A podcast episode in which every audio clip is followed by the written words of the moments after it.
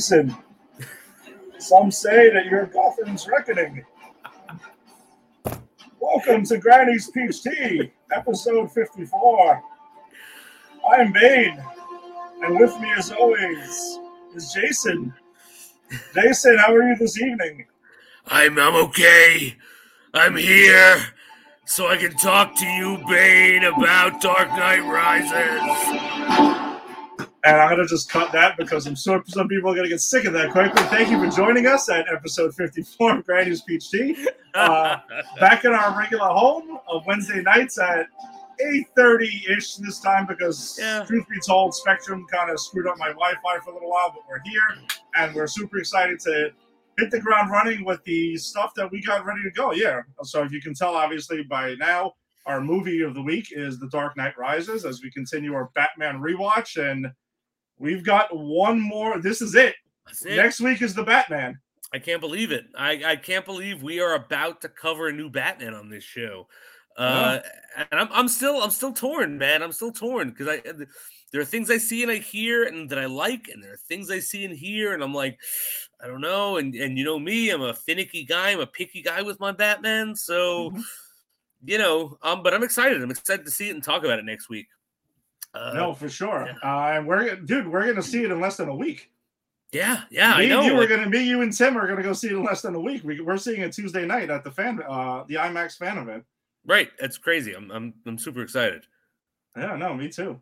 Um, all right, but uh, to kick it off, though, we'll, well, sorry, but we do have The Dark Knight Rises. That's our movie, and we have uh, the return of Superman and Lois, and we Mhm. also had the return of Naomi. Uh, no streaming show this week, but it's all good, baby, all good. Um, Jason, what do you got for us this week for unhassling the Hoff? Because I know you were It's- you were chomping at the bit to talk about Baywatch Nights. I was, I was, I was. I'm so sorry. I thought I had my Bizarro action figure that I put aside, and he's not here. But, uh, guys, everyone, any anyone who has been listening to me ramble on about Baywatch Nights and like, why? What the hell is the whole point? People have asked me this. Friends of mine have asked me this. What the hell's the whole point? Here's the point, guys. It gets crazy. It literally becomes an X Files like ripoff. Like. It, it, it, there are ghosts and monsters, and they completely redo the theme, and they get rid of uh they they get rid of the, the the singer and they get rid of the cop and and literally this episode is mitch and the photographer going under the uh, like in the ocean where there's a wreck to save people stuck on the underwater wreck and fight sea monsters Okay, that's, yes that's enough. there was sea monsters in this Jason, is there a chance we went too far with this this whole this whole uh this whole shtick? I gotta say that I'm scared, and I'm scared because I thought I thought I was I, I knew it was gonna get weird, and I thought it was gonna progressively get weird, but now I am so committed, and it got weird so fast, and I still got a season of this left that I have to watch that I've committed to. Oh So, God. uh, yeah, I'm afraid, and um, this uh, maybe my penance is to watch the worst of it. it this wasn't unhassling the Hoff. This was punishing the fish for hassling the Hoff to begin with. Wow. I like that. That's actually that sounds pretty good. yeah. Much It's, better it's, than my, the show. it's my documentary. Uh, we're gonna be filming it soon. Fair enough. All right, so we uh we'll, we'll get through that uh second season of Baywatch Nights as time goes on. Uh, But Yeah. yeah, we're gonna jump right into it. Uh, Let's do it. so we got Superman and Lois that uh returned this week, season two, episode five, from its two week hiatus uh, for whatever reason that was. Um, Weird. but yeah, so things picked up uh, pretty quickly with uh, Lana's husband. Her secret, the secret is out.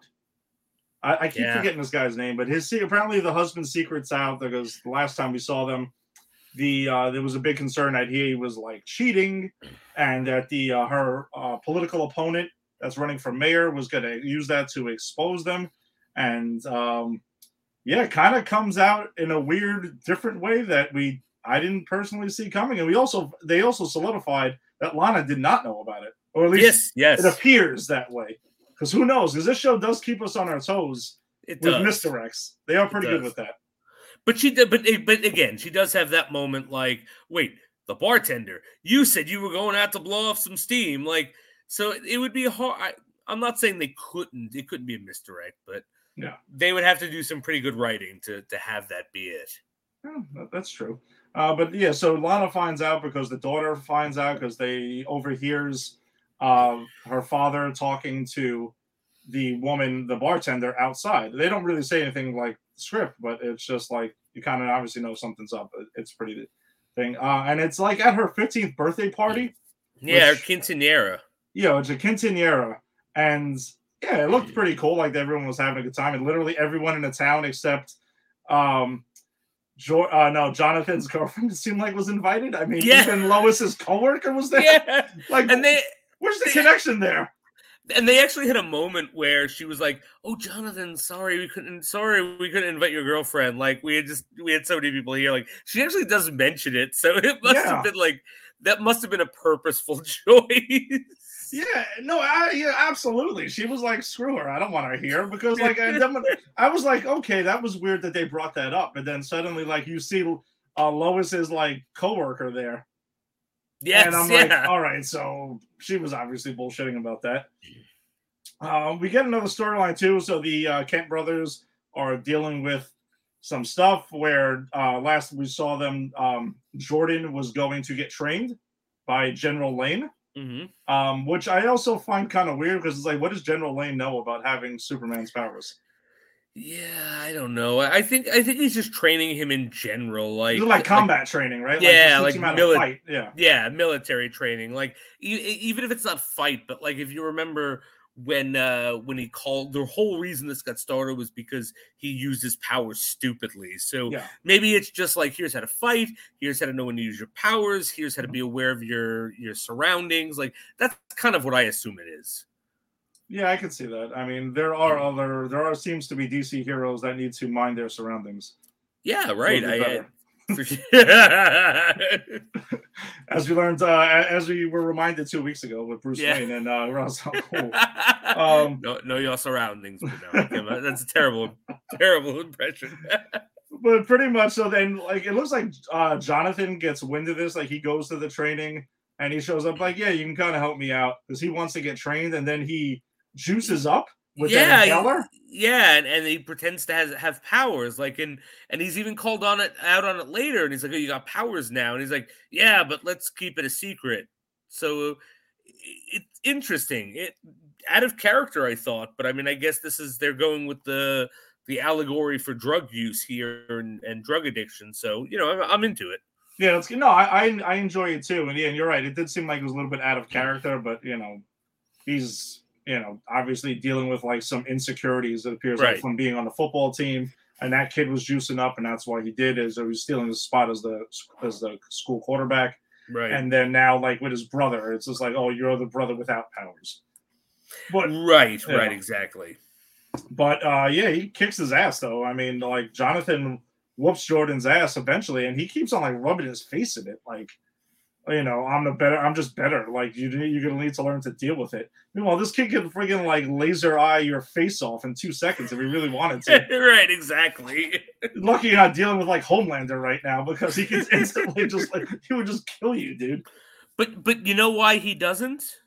Because he chooses not to. And that is why if we said who would win in a fight, the brother with no powers or juiced up powers or the brother with legitimate powers, you you couldn't say the brother with legitimate powers. And that is the crux of my Batman versus Superman fight.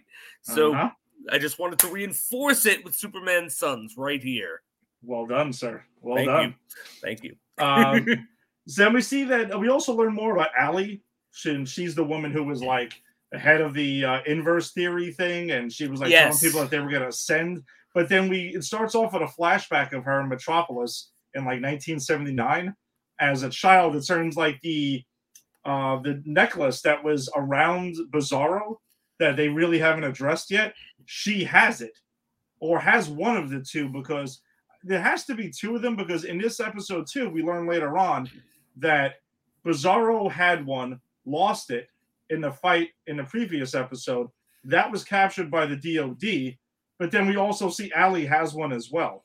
Yeah, right, right. so there must be two of them, and that's where and we learned a lot more about the inverse and that maybe this woman Ali isn't just some bonkers person who's like doing crazy shit with people. Like she's teaching people about their shadow self, and there's a lot of that stuff that's mentioned. Right. And Which even- which I, think is super interesting because it's that is a whole thing in psychology of like, you know, there's yourself and your shadow self. The shadow self is does what pretty much it's your what what you want to do but don't because of morality, you know what I mean? So I thought that was cool, but they're literally saying like, no, she transports you to a world where there is a doppelganger of you that is kind of your shadow. And so because she's this like psychologist cult leader, I Mhm. thought that was really cool uh sort of double coding there. Yeah, I didn't see that coming at all. That she had something to do with it, and then Yeah. we see that she apparently like seems to be part of the reason that Bizarro is there because then Bizarro ends at the end of the episode. We'll jump to that quickly because I think the the standout moment was the fight between Superman and Bizarro, Yeah, it was which good. was incredible. Um, but the end, the the thing we find out at the end though, because like Bizarro, well, whatever. Actually, let's talk about the fight then. The fight is it's a fantastic fight. They're knocking the shit out of each other through all over the place, and then Superman ends up like bringing him back to like the mining tunnel. And I'm I'm assuming that was orange kryptonite because they don't really say what that is. They don't It, they don't, it appears but like that's what it kryptonite. looked like. Yeah. Yeah, and so he uh, like Superman ends up taking the orange kryptonite and knocking out Bizarro and taking him to the Fortress of Solitude. So like his the um the the spirit of like the mind of his mother is the one uh, the consciousness is working Yes. on him and ends up decoding him where now they can understand because Bizarro speaks and not like backwards talk. He's Right, speaking just- some other language. It's a language that they don't they don't understand, which I think is cool again because Yeah. you know if it was backwards talk, I'd be like, uh, not the place for it. But No. No, and he's I think they even say he's from another or Mhm. they assume he's from another uh multiverse. I think Clark even says because there's uh, like in the beginning of the episode, Lois comes in on him, apparently Bizarro apparently killing someone, and he says something to her and flies off. And Clark is like, well, maybe in his universe he's married to a Lois. So Yeah. uh so I, I think that's cool that they're kind of laying the groundwork for this multiverse where from where he comes from. No, for sure. And then we find out that in that multiverse that Bizarro was from, that Allie has like taken over the world Yes. and she's totally in charge and she's like ruined everything. And Bizarro is here to which by the way, they like ref, they drop the name Bizarro. They don't call him straight out Bizarro, but they mention like um they mention Bizarro like two or three times. And so you get there, they might not literally dub him Bizarro, but we all get it and you've done Yeah. enough with it. And that's the way to do it. That's the way to do it. Calling him Bizarro would be stupid. I, I, I agree, unless there's like something, yeah, because they even refer to him as Clark. Yes. You know, no, Kal El. They call him. Sorry, they call Kal- him Kal El Kal-El, yeah. in the Fortress of Solitude, and he pretty much tells them, "Listen, I'm here to save your planet and my own planet because this woman's going to take over and like destroy your entire planet." So now, for the second season in a row, we kind of got somebody coming from another multiverse. Yeah. You know, that where their shit got destroyed, and now they're trying to save this one, uh, Earth Prime that we're in. So interesting But- stuff. I think it's super cool that it's Bizarro. Like, because Yeah. again, like talk about uh misdirection. We all kind of assumed Bizarro was going to be a villain. I don't even I don't think any I don't think there was ever a conversation that we had that maybe he was a good guy. Uh, No. It it was made it was the I think the best was maybe he just doesn't know what he's doing here. But the fact that he's actively, according to him, and I, and I do believe him, uh, actively trying to save his world and Clark's. I think that's a really interesting misdirect and cool turn because Bizarro is not a guy that we equate with heroism for the No. most part in the comic. Yeah, no, he's just kind of like he's a very goofy character Yeah, for the most part. You know, kind of like a, a, a running joke and everything. But I, I think they're doing a good job with like you know changing him for the tone of this show agreed. to make him fit in. I think he looks cool also, and the backwards S is there, the signature one, which is which is nice to see that they kept Mhm. that intact. Uh, but I think they're doing a good job with it. I'm curious to see more about Allie and where how much does she know about what she's doing with this inverse method because there's a scene where she goes in and drugs Lois's partner and sends her there, and she Yeah. describes the whole experience there. That's how we know about it. Like Yeah, that- exactly. uh, because she says, you know, it was what was it? She was in charge, and Mhm. everything was. I don't remember exactly what she said, but she pretty much describes it as a hellscape. You know, and that's why she's like, you know, yeah, that's scary. Like we've got to do something. Yeah, so I, you know, I'm I'm curious. I mean, they're doing they're doing a, a damn good job as we always we seem to like what they're doing with the show. Yeah. And again, if you're joining us for the first time, if you like Superman and you haven't checked out Superman and Lois, you should definitely jump on board now because you're not too far behind. Season one was Mhm. only like 15 episodes. You, obviously, up to se- episode Yeah. five of this one. Jump on board because you are definitely missing out. This is this, this show is pretty kick ass. And as I always say, again, even if you're not a Superman person, because I'm not a Superman person, Mhm. but you like DC and you like uh, you know, you like these characters and you're you you want to see something with Superman in it that is interesting, this is also a good watch. Because again, I'm not a Superman guy, but this No, no, I love this. I look forward to watching this every week. No, me too. I genuinely like get excited for it. So good stuff. Um, all right. And the other CW show that came back this week was uh, Naomi, season one, also episode five, which I kind of like what CW is doing, where they're pairing the shows up so they'll run, you know, Yeah. alongside each other, and then they kind of like end together. And I think that's cool. And, and put in it now that it also makes sense that Naomi is a a new show, so it makes sense that it would follow Superman and Lois because that's Right. like their most popular hit now. I mean, I'm not sure rating wise, rating wise, if Flash does better or not because I know they were doing really well, but I don't know. Superman and Lois is the damn best show that CW has. Yeah, for sure. I, ha, well, the, I'm, I'm surprised the Flash still beats it everything in ratings. Uh, last I I read that was the case. I don't know if that was the case last season, but um, yeah. But we also know Naomi has a link to Superman, Right, right, right. we did get a, another taste for in this episode. Um, the episode overall, the standout moment for me is so it happens in the first three minutes of the the episode is Naomi saying how she doesn't like mint chocolate chip and how it tastes like toothpaste. Yes. Jason, I've been saying that my entire life. I despise mint chocolate chip. You and my wife, man. You and my wife. I like mint chocolate chip, but I also like the taste of toothpaste. So Oh, I mean, then I, I, I got nothing to say. That's it. I, I love chocolate, you know, probably more than most people. I just I, I can't get on board with that. But uh, yeah, so it opens up with a flashback seven years ago. I'm sorry, seven months ago, right? I think it was Yeah. seven months ago. I think it said seven months ago. Yeah. yeah, seven months ago, where they're on their first date because she just got back with her ex-boyfriend, but it doesn't seem like they were dating that long. It's Yeah. I thought it was I thought there was more history to them than, than we found out in this episode. But either way, I thought that was actually pretty cool. And then also they were bonding over a scene in the Matrix. Where Uh, yeah. Morpheus is talking because they went And to like a cool. I drive-in like thing. that. yeah, I, I kind of dug that. Um, but throughout the episode, Naomi's dealing with stuff with her uh, relationship stuff with her new boyfriend, and he's just pretty much saying throughout the episode, you know, I want you to talk to me about these kind of things, like you don't tell me stuff, and plus to answer the big question, why the hell did you break up in the first place? Because that never gets answered, and that's actually something I'm kind of interested in knowing now. Because Uh, Doesn't she answer it at the end? I mean, it's it's not a real answer, but doesn't she answer? oh, it like she- it's a sidestep answer. Like she doesn't really give a legit answer. okay. Just- yeah, whatever. Um, but the big the big things in this episode though is I, I it's funny because I watch this show now and I think of your term for them, the Scooby Gang. The Scooby Gang. Yeah, that's exactly who they are. Yeah, because Naomi and her friends little legitimately do that. I'm waiting every episode for them to pull someone's face mask off. And I would have gotten away with it if it wasn't for you damn meddling kids. Look, I, I there better be a, a an alien pet on all fours that can talk like Scooby Doo, and then forget about it. This show's the best ever if that happens. Listen, in- some ways, DC might not be far off because, like, during the week, I don't know if you've noticed, but that news drop I shared on our Facebook page that they greenlit, or they're at least in development, is a Wonder Twins movie. I- yeah, I did see that. If they don't turn into water in a bucket and, and like, I'm, like an ape? miss.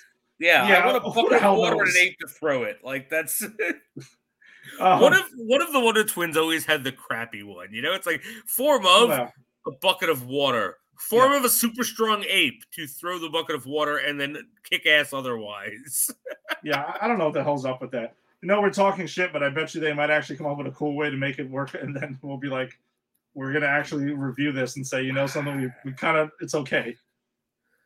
Well, I you know what though, you know, I I hope it's a Zack Snyder joint where it's seven hours and it's all in slow motion. oh my god. and, and, like the, the the Wonder Twins of bleak backstory.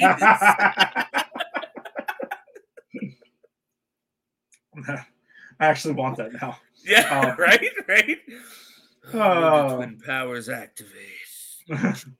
if we slow have to. If we have to, slow motion punch to the screen.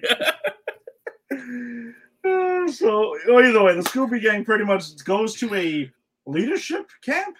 Like the leaders. Well, Jason, I wanted to ask you about this because when we were in high school, oh together, shit, I did. You go. did go. I We did- I remembered this. No, I didn't go to that. No, I did. I went to that, right? You went to I that, did yeah. Go to that, yeah. And I was like, wait a second. Who the hell went from our school? Because I remember there was one of these. I'm like, That's did right. I forgot about that. wasn't it in like um shit, Tennessee or Um, some shit like Nashville or something? No, no, no. All right, no. So I went to. So I actually did a bunch of traveling for this school, which was weird. But Yeah. no, I went to Memphis, Tennessee. Memphis. But but that wasn't the leadership thing. Oh, that was okay. we we were going to represent the school, which they the, the school still has these these like conferences because our school was uh like a a different kind of new vision school uh you know so it had a whole different thing so they they have conferences every year so that was the, the memphis thing but i had gone to and i don't remember what it was called but it was like upstate new york with a bunch of people at, for the school leadership um and no this was nothing like that man Okay. I did two things there. I did three things there. Do you remember Tariq? Yeah, of course. So like Tariq and I bonded and played Othello for like an hour. That was one thing I did, and that was awesome. That's my favorite part of the weekend. Uh-huh. Um, I did dishes because everyone had to take turns doing dishes. Uh-huh. Uh, and we did this rope thing where the whole point was you had to hold hands to get across the rope. Like and the whole leadership thing was like, hey, you've got to work together. It's not just about doing it by yourself. And I'm glad and and you answered this perfectly because it was it was set up because I wanted to talk about how bad these kids are at the leadership part of it. It's yeah, it's not good. Because I mean, listen, whatever they end up stumbling upon these this uh, alien that has these three alien rocks that seems to infect and hurt humans, gets them sick and all this other shit. Um, but it doesn't hurt Naomi, but she ends up like you know going ahead and and you know finds out that they're hiding. But then they cut, they keep cutting back to them doing these team building exercises, and they always suck at them. Yeah, I, I this is. I think this team needs some team building exercises for real. do. They need to not go and do Scooby Gang stuff. They need to actually get the lessons imparted in the team, the team building. And, I, and actually, I'm lying. The, the, the most important thing I, I took from that that that weekend I was away, and this is actually something I use all the time in my life. I can't believe I didn't think about it. Was they taught me how to listen Mhm. and then repeat what I think I just heard to make sure I understood. And I literally do that in every goddamn conversation, unless I'm drunk. Then I'm not listening to you at all, and I'm just talking for the sake of talking. But every other time, I will do that. I'll listen and I'll repeat back to make sure I understood it, and then we will move on. and I think that's a good that's a good lesson to learn because It's you a- know it, yeah it helps you out in life. It's a great skill. It's a great lesson to learn. None of these fucking kids learned that. All these kids learned was how to Scooby around and look for aliens and uh yeah i don't I, and i have to admit i'm i'm not really liking this show I I was gonna say my criticism of this show I think before we get to the actually kind of cool stuff was even though I, I just admitted that I am curious to know why they broke up like, for mm-hmm. real, but I don't know why. That I think it's because this show is like what I envisioned a CW show to be that wasn't related to the DC universe. yes that is, is exactly what it drama, A teen high school drama, and that's it. exactly what it is that's exactly what it is except she has superpowers And do you think they're being because you get I, I can see I think we we we nailed this from from episode one. we knew this was going to be a slow burn because they set it up. Do you think they're being too vague with these clues or maybe dragging certain things out? Because I feel like they really don't give you enough to really hook you in all the time. Yeah, I if if there is a larger plan, Yeah. and I have no reason to believe there isn't. So because I don't think this is sloppily written. I don't like it, but I don't think it's poorly written. No. I want to be clear. Uh, so if they've got a plan and they're kind of like letting it unfurl slowly, it's too slow. I because I don't care at this point. Like I've got what are we? We're five episodes in, right? Mhm. And I have a six episode rule. Like I'll watch, I, even if I'm not liking something, if I feel that there's something there, I'll give it six episodes. But I'm still watching this, going, I don't, I don't really care. Like I don't I, I don't love teen stuff, teen high school stuff, and this is my own personal bias because I work in a high school with I don't teens. blame you. I don't blame you. And and it's not even that like it reminds me of work. It doesn't actually, because none of these kids sound No. or look or do anything like real teenagers. um, which is what I don't like about it. But you're right. This is like a CW show for like a teen thing, and uh, and maybe they're trying. What they're trying to do is say, okay, we have this audience of superhero nerds. We have this audience of teens who like these teen shows, and let's marry it together. Yeah. And I'm not going to begrudge them that, but I don't like it. and No, I guess I- I where just- I stand. Yeah, I, I just think maybe there's a chance that we're not necessarily maybe just in the demographic. No, that's and yeah, that that's what they're, they're, they're aiming for, but we're covering it because it does fall under our Yep. preview. I'm But not the audience for this. I mean, it's Yeah. not it's not badly done. It's not badly written. It's not badly acted. There's nothing I could point out to say this is terrible. It, but it's not for me. That that's all I can say. Yeah, uh, again, as, as we as we learned two nights ago, there's certain there's worse things we could have watched. what?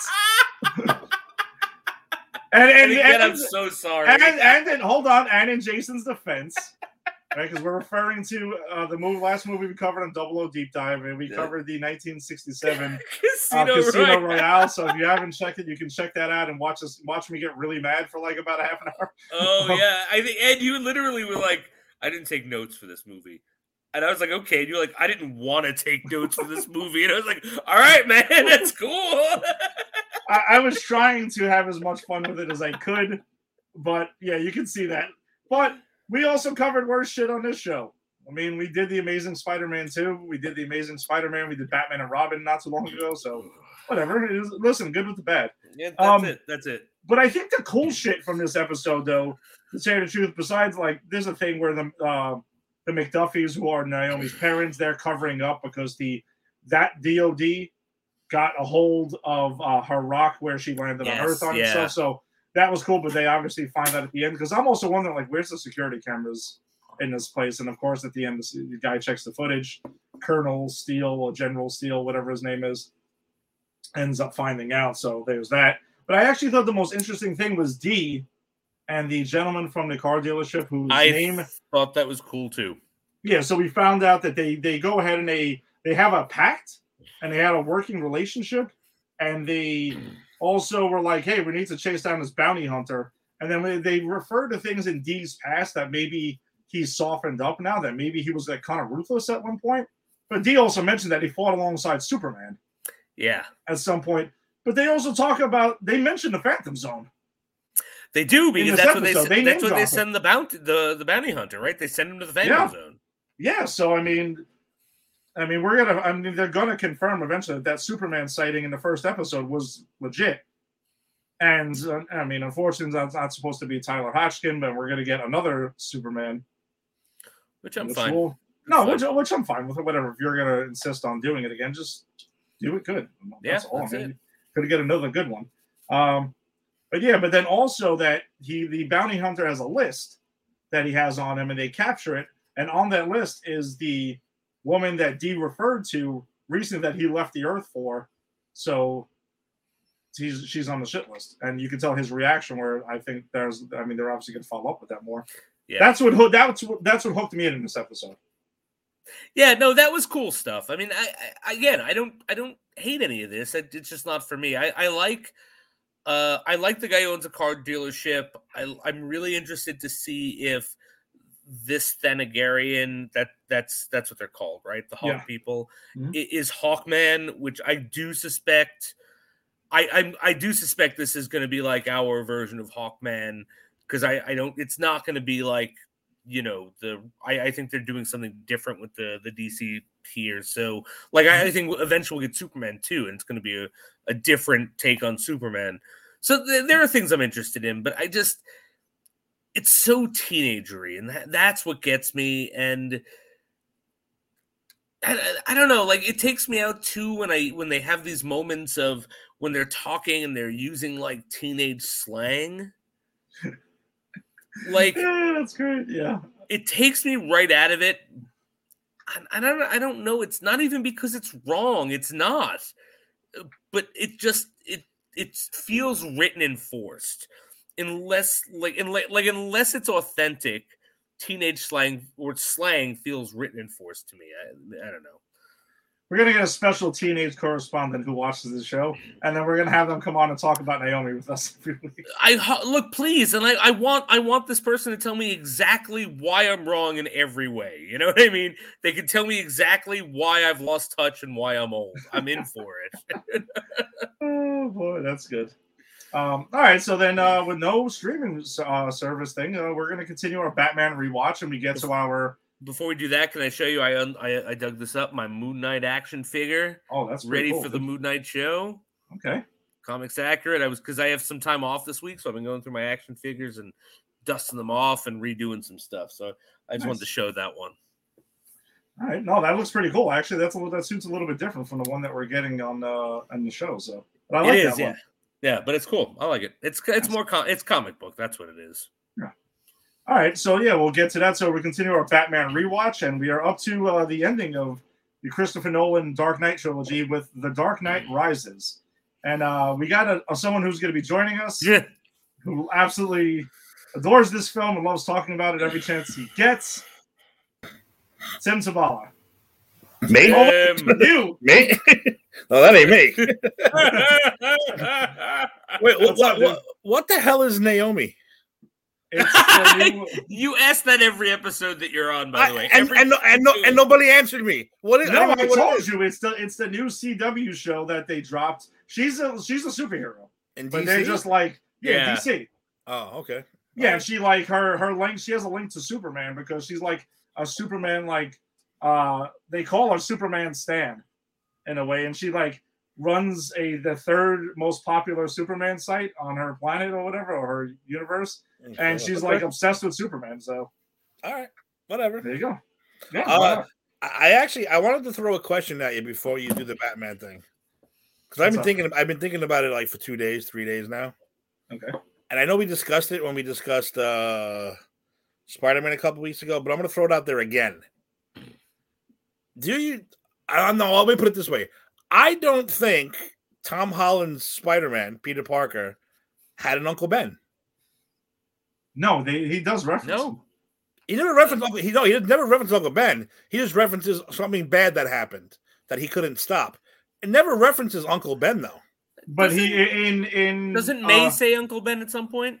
No, I think she says your uncle. I'm pretty sure she does at some point. no. But I know for a fact though that in the beginning of Spider-Man Far From Home, that he has the suitcase that has Ben Parker's initials. ah the suitcase. yeah, But but how come it's never mentioned then? because I think they kind of just really want to stay clear. I'm, I'm Yeah. talking about in the third one. How come in the third one when they're all talking about Uncle Ben dying, he didn't throw out like, "Wow, all Uncle Bens are dead." Uncle Ben has to die in every universe.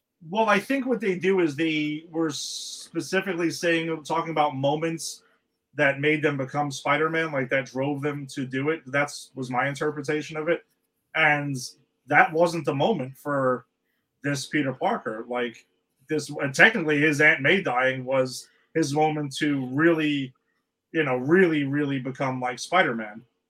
You know, if that makes sense, like man, Spider-Man, like instead of like kind of being like a teenager, you know. So All right, that no, kind I'll of Throw it out there. I'll, throw it, I'll, I'll go with it. I'm not going I've, to I've, no, it's a I've good question, somewhere- Tim. That, that's actually No, a, a legit question. I've read somewhere that uh that these three movies are the Spider-Man prequels. Like this is how he becomes Spider-Man. Like we don't get the Uncle Ben origin story. We get this multi-layered steps to how he becomes who he is. Well, so me, me and Jackson, we snuck into the ending, the ending of uh of the movie again, just for the hell of it the other day. And I was sitting there watching. I was like, you know, he never mentioned he never mentioned it once. I know in Civil War he says, you know, when the bad thing happened and you couldn't stop it, that's why he does what he does. But I don't know. I just thought it was weird. I did forget about the suitcase part though. The suitcase part was like a big highlight thing that people were high, spotting out when the trailer dropped. Yeah. And then in the movie, you can see that it's when you know he's packing to go to. I don't know. I think I think they just should have thrown a, a little tiny reference because uh, he, he had to be young. May is young. He had to be like a Yeah. young, you know. yeah. And what, and what happened to him? Did he get shot? Did he get stabbed? Did he fall from a building? Did he? Did he go out for a pack of cigarettes and never come home? Yeah, that's what I'm saying. May- Maybe he just left and never came back. We don't know. Well, what he says is though, he says when the bad things happen. Yeah. I'm gonna tell you the truth. I think his uncle Ben may have just kind of died, and that was it. Oh, Like you know it what? could have been anything. Literally, could have been like cancer maybe- or something. or Maybe he died in the attack of New York. they would have mentioned. I think they would have mentioned that. I mean, I, I think that I. I, I mean, that would be interesting. All right, you're right. They would I have gotta believe it. that they would have mentioned that. That seems like something, that, and that would have been made a lot of sense. Well, no, it couldn't. It couldn't have because it had to have happened while he had his powers. Because he says you can't stop it. I couldn't stop it. Mm, right. Okay. So I- along the lines of the other two Spider-Men who ignored the bank robber till who ended up killing Uncle Ben. Well, I, whatever. I guess that's why we're getting like freshman Spider-Man freshman year, right? We're getting that show on. Uh, Yeah, that's going to On be an animated an animated show for for Disney Plus. Um, and I don't know how they're going to get into it though, because I I'm sure they'll reference it, but I still don't think that's. I think the driving point is Aunt May dying in this movie that really catapults. Oh yeah, him that, that the that's why I was questioning only sure, because sure. she's the Uncle Ben Yeah, pretty much. in, in that Yeah. universe. Yeah, so I didn't know Yeah. if there was really an Uncle Ben. All right, I get it. Yeah, my, my guess is they I'll might say with it. Uncle Ben again. It could have been cancer, or it could have. I mean, who knows? He could have. It could have been anything. I'll roll with it. Okay. Were you here for that question, or are you here to talk about the movie too? I- I'll hang out for Dark Knight. I'll hang out. oh, what are you? Okay. I, I, I was here for that question, but I'll That's hang out for the. That's the It's up to you, man. It, it- it's totally up to you. No, I'll stick. Um, I'll stick to here. You guys defend this piece of shit. Who said who said anything about defending anything? Yeah, I, I Don't you I- guys love this movie? Uh, well, I guess we'll talk about it. Let's find out. I, if you talk like about this it. I, I thought I was the only one who didn't like this movie. No, Tim. Let, us discuss whether we like this movie or not. Okay, So, let's go. I'm ready. Um, all right, so we, you know, I did the rewatch, and for me, this movie has been a roller coaster. I, I the first time I saw it, it was opening night. Tim, I mean, we, you probably were with us. We saw it in like we saw the whole trilogy. and It was a marathon. Well, I was with you no. guys. Yes, I think- Jason. Actually, yeah, I you were was there too. you. So we saw it. We saw it then, and I think for me, this movie was kind of like I liked it at first, and I kind of think it was because it was like one run long running movie. I didn't differentiate the ending of the Dark Knight and then the beginning of the Dark Knight Rises, yeah, It was just- same here. which in some ways is a good thing because it's it is a sequel and it continues the story and i think that's one of the strengths of the film that it does continue the story it's not like it didn't know what happened beforehand but then over rewatches and i know tim and i chatted about it over the years and then the swiss cheese started holes started poking through here and there and then i started getting annoyed with it and then i was done with it and then the mocking of the bane voice kicked in and then you know th- that was done fairly quickly and difficult for me to take him seriously when I watched this movie. So I was gonna do the whole review and like that, but I don't think anyone wants to hear that. We'd probably just everyone shut off and I'd be it. Um, But I but this time around, I wa- rewatched this yesterday, and there are a lot of good things in this movie, but there's also some incompetence in this movie that pisses me off.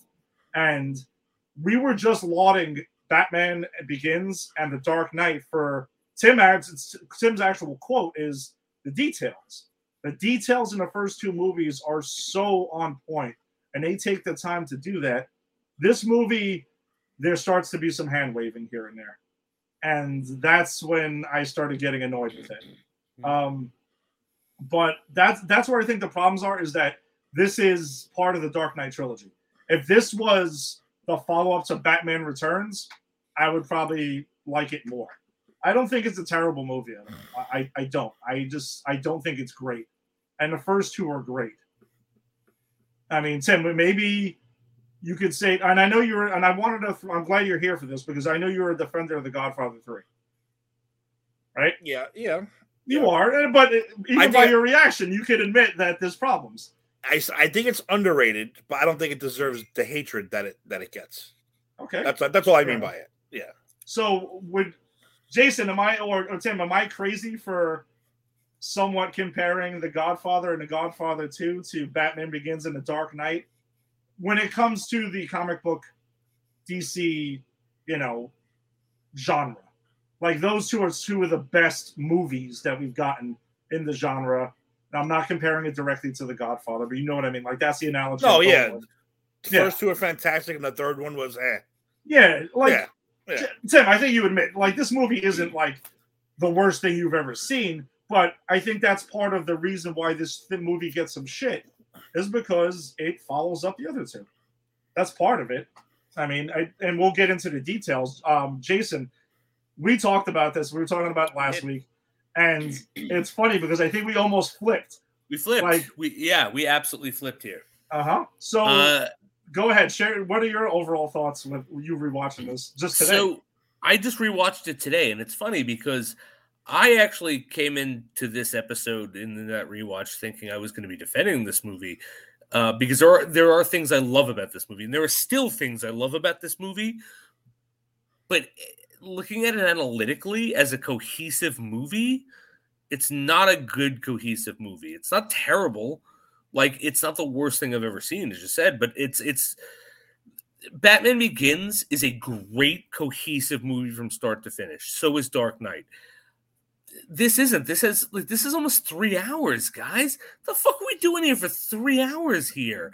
And and, and it has so many characters and so many uninteresting characters, and it just yeah. I, rewatching it this time, it really lost. I actually and I've adjusted my list, uh, Ed, because I sent you my list halfway through the watch today Mhm. and it actually uh it dropped one because oh my, and it's it's again it's not because i it's not that i hate this movie i i, I think it's entertaining but just looking at like divorcing what i love about it and we'll talk about what i love about it when we get there from the problems i feel the movie has as a movie i i had to be fair Okay.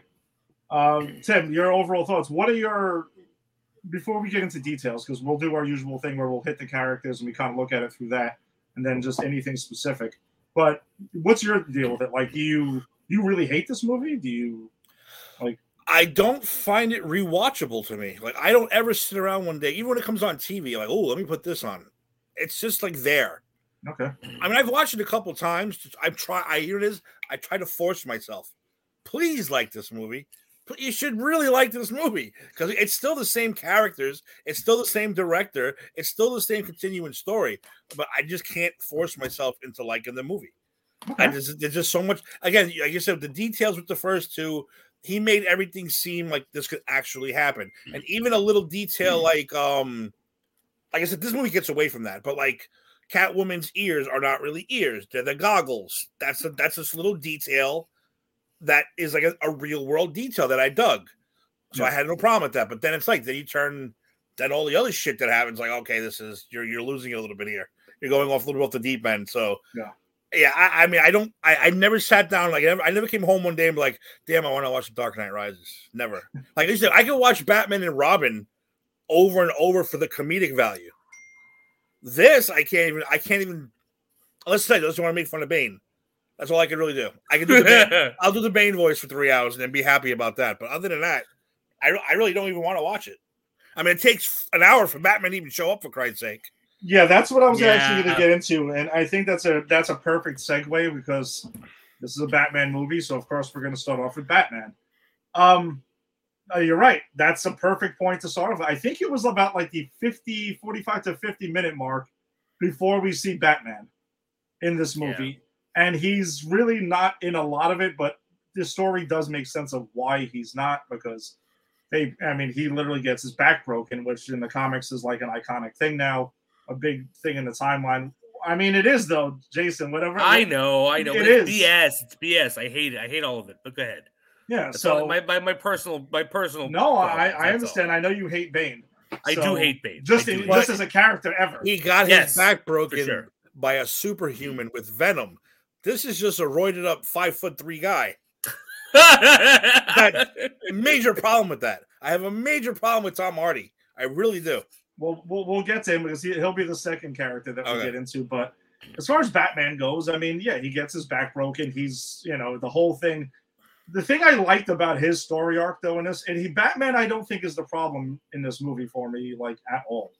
I actually like his arc, and I think it very much brings me back to you know why do we fall, so we can learn to bring ourselves back up. And that they obviously show that scene. They Yeah. literally go back to it and slam you in the face with it to make sure you remembered that from the first movie. And I think that's kind of like his whole arc in this movie is that he gets back and he gets back off the schneid and you know he's dealing with a lot of the choices that were made at the end of the last movie. And that's also something that a lot of people seem to knock this movie for is because some people feel like it undoes the Dark Knight, like the big choice that was made at the end.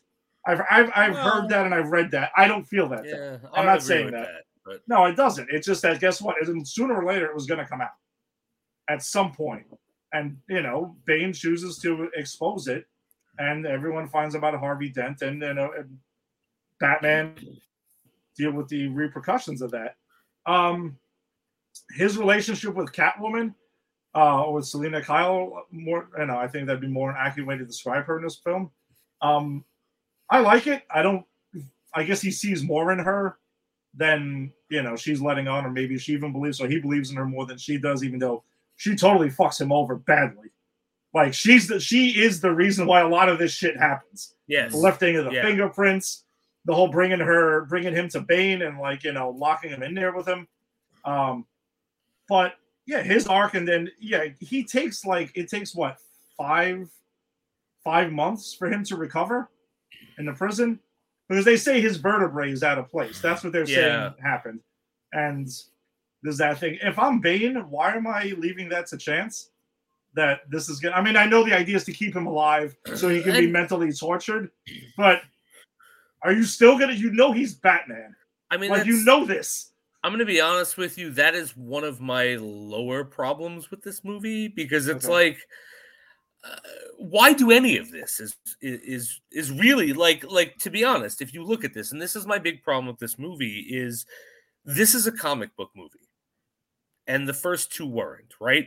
Who do we get in the first movie? Ra's al Ghul had was a terrorist organization who destroyed Gotham City with the League of Shadows, and he was employing a crooked uh psychiatrist who became the scarecrow right? Nothing crazy. I mean crazy yes but in, in the vein of these comic book movies nothing crazy. And Second- possible. Like I and said, possible. possible. You can, yes. I mean, the scarecrow part, a guy could throw a mask on, but hey, I'm a scarecrow. right right exactly. And I, and that's where they were going with this right? Because it was all psychotropic drugs and all that stuff.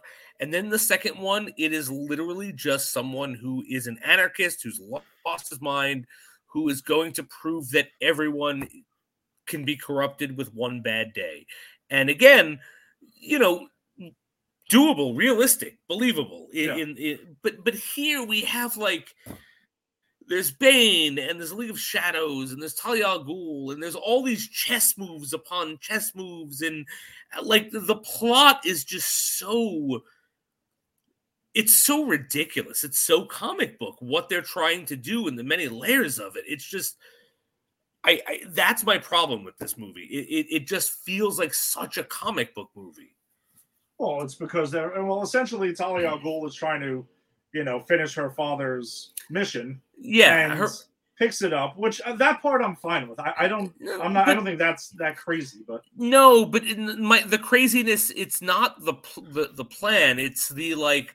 So we're going to get we're so we have to understand that Bruce Wayne built this thing that can be turned into a bomb, and now Talia al Ghul has to get him to show it to her, while Bane has to get in there to use it, and and they all have their own separate, and everyone you know is doing their own thing. To, it, it it it's just so involved is my problem. okay, all right. You know what I mean? That that's what it is. It's just such an involved plan. And then even like when Bane takes over, it's like we're gonna make them all think they have time, but we're really gonna kill them in five months. And it's like, okay, but why?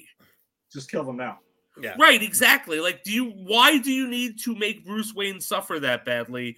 Where like just fucking nuke Gotham into the Stone Age if that's what you want to do. It was just th- there were just so many unnecessary steps that I didn't get. And that's fair and, and that's that's the thing they just they literally give batman five months to recover and give him five months of prep time wanna think about to take them down and i mean with tim though is that not the case do they do they literally give him five months Yeah. to come back and to take them all down and No, he obviously does Yeah. And see, my problem, I said, we'll start with that is I have no problem with him not being Batman for Yeah. eight years. That's the end of the second one. Harvey Dent was the hero. He died. The city stepped up and said, We're not taking this bullshit anymore. We're gonna we're gonna take care of our own. We don't need a goddamn vigilante. He disappears. No problem with that. well they were, he was also wanted for murdering Oh no, no, no. I'm saying no, I have no I have no problem with Batman vanishing. Mhm. I do have a major problem with Bruce Wayne hobbling around his fucking mansion by himself for eight years. I have a major problem with that. I understand he's mentally screwed up because of Rachel, all that stuff, but eight years, dude, eight years, and then he has his bad leg and his bad back that miraculously gets fixed with a brace when he needs it to be fixed. It, it's, Yeah. it's it's You're right. no, it's like no, no, no, no, no. It doesn't make any sense to me. It's like uh, they just I don't know. They, they're trying to get cute all of a sudden. Why not put the brace on eight years ago? Yeah. fix it. But no, he said he's hobbling around this castle for eight years doing nothing. or maybe lucius fox builds him some sort of thing to like you know i don't know like something to, to keep himself like intact if you had because i kind of feel like they felt obligated to break his back because bane was in the movie they had to do that Right. Right. whatever Then they could have done if they really wanted to do it well. They could have done. Lucius Fox builds him sort of like a like a mech a mecha bat suit, like Yeah. uh like like he used when he got his back broken at one point, right? But he also does this in Dark Knight Rises or, yeah because not Dark Knight, you know what I mean? Dark Knight well yeah Azrael, yeah Azrael breaks his back Yeah. and then after that he does need like a suit so you could So- have just done that i mean They yeah, they could have done that uh, because I I'm I'm with you, uh, Tim. I don't understand why it was like, okay, so I'm in my I'm in uh, eight years, and they he goes to the doctor, and it's like you've got no cartilage in your legs, and this and that, and like, and it's like okay, you're belaboring the point that this man is cannot do this anymore, but he's gonna go out and do it and still survive, and I yeah I. I it, I, I need to have something else to go. Okay, yeah, that makes sense because it doesn't with what we see. Yeah yeah. Um, but I, I think let's let's save the because the other thing to talk about with Batman and Bruce Wayne would be the ending. But I think yeah. let's hold that off until we get through the characters because there's a whole lot to talk about with the with the ending of this film, and Mhm. you know it's been something speculated a lot. So I guess the, the next character the character to talk about is Bane. You know the you know almost the main villain of it because we find out Talia al Ghul is the one who's and Bane's kind of like a henchman. But we'll talk about Bane. Um, the, the voice is distracting. It- It's it's the voice is distracting. ter- the voice is terrible. It's terrible. I don't know why they decided to do that, and it's been mocked on a Harley Quinn show now, and it's Although- been pretty much mocked by everyone. And although I South do, Park. South I do wanna- I do want to say this. I was watching this movie today, and I actually get the exact moment that Harley Quinn is mocking this uh, Bane in, uh, in the Harley Quinn show, because you know he's like he's like a, an over the top pencil pushing like you know office manager pretty much, right? Mhm. And I was watching it, and when Bane, when like Jim Gordon, when they pull Jim Gordon into Bane's lair, he's like, "You brought him here? Why? Oh, I'm going to kill him, and then you're going to search him, and I'm going to kill you." Like, that's that's a shitty boss. Yeah. Like Harley Quinn was mocking this moment and saying, "Yeah, let's just make Bane a." Really shitty micromanaging boss, and that's what he is in that moment. Mhm. Um, I, I think the one thing Tom Hardy does do well in this movie, though, is that for someone whose like face is covered up for most of the film, like with his eyes, you can kind of see a lot of intensity and stuff, and a lot of scenes, and he brings a lot of physicality to the role, which we don't really get. It's the first villain we get in this trilogy where can literally kick Batman's ass. I mean, and he does, but they also belabor, like you said, that he's a broken down Batman at this point. Yeah. So I mean, you can kind of factor that in. Um, the connection to the League of Shadows is fine. That he was like excommunicated. Yeah, I'm, fine. I'm okay with him meeting Talia al Ghul in the prison and like protects her and, and stuff like that. I actually don't have any issues with that. It's just the, the voice is the most distracting thing for me, and his his choices at times are just goofy. Like again, giving Batman all this time when you if he didn't know that was Batman and if he did this to Bruce Wayne, I can kind of understand it. But he knows he's Batman. Yeah. He knows what he's accomplished apparently because we're assuming he has all this information because Ra's al Ghul and the League of Shadows had all of this. Because there's no other way he would have known any of this. I you know you know my biggest problem with Bane is to he one of my biggest problems. He's so overwritten. Yeah. You know, like there's a scene in the beginning when he when they when they hijack the plane, right? A- and then he grabs the doctor and he's like, "This is not a time to fear, doctor. Fear comes later." like he has these lines where it's like he's supposed to be the big bad cock of the walk, you know? And I it doesn't it it just doesn't sit well with me. And he has a lot of them. He has a lot of them in this movie. You should. You should do it. You, you should you, uh, you should just do the whole show. As, you should do a show as Bane. I wanted to, but then again, I, I think it would get annoying after a while. But That'd be, that'd be great if it changed your voice though. I would do that. the glasses make it, man. The, the glasses make it perfect. since we're talking about Bane, now is the time to bust out the voice. The voice is very distracting throughout the film. it is. Completely unnecessary. As it is in a podcast talking about the film, it is unnecessary. But when uh, Gotham falls, you have my permission to die. Another choice that doesn't really make a whole lot of sense. Again, you're giving him all this time, and it's just silly. And again, that's another one of those lines. You have my permission to die. It's like, God, dude, you're like a a B-list fucking Batman villain. Sit down. And the way he's Sorry. taken out by Catwoman, I mean, I think is the perfect way for him to go out. Two Yeah. big missiles or two big guns on the side of the bat side, of the bat pod. Boom! He's dead. You know Um, my you know my problems already. yeah. Again, I- I, I, understand it. You know what? Because he was trained by the League of Shadows, I get it. It's the younger, stronger guy beating up the beaten up old man. All right, I get it. But like you said, finish the guy off.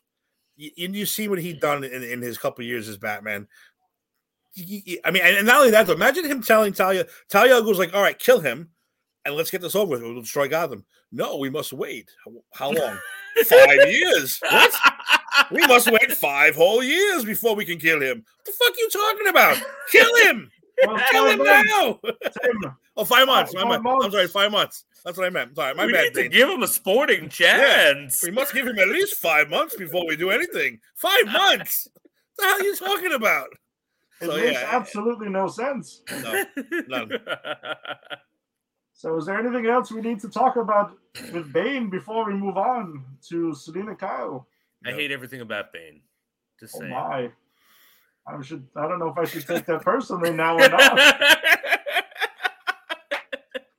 also, you know I hate Bane too because his very first comic book, if I if I remember correctly, was the one in which he breaks Batman's back, and it's like, come on, guy, you're you you just come out breaking Batman's back. Get out of here.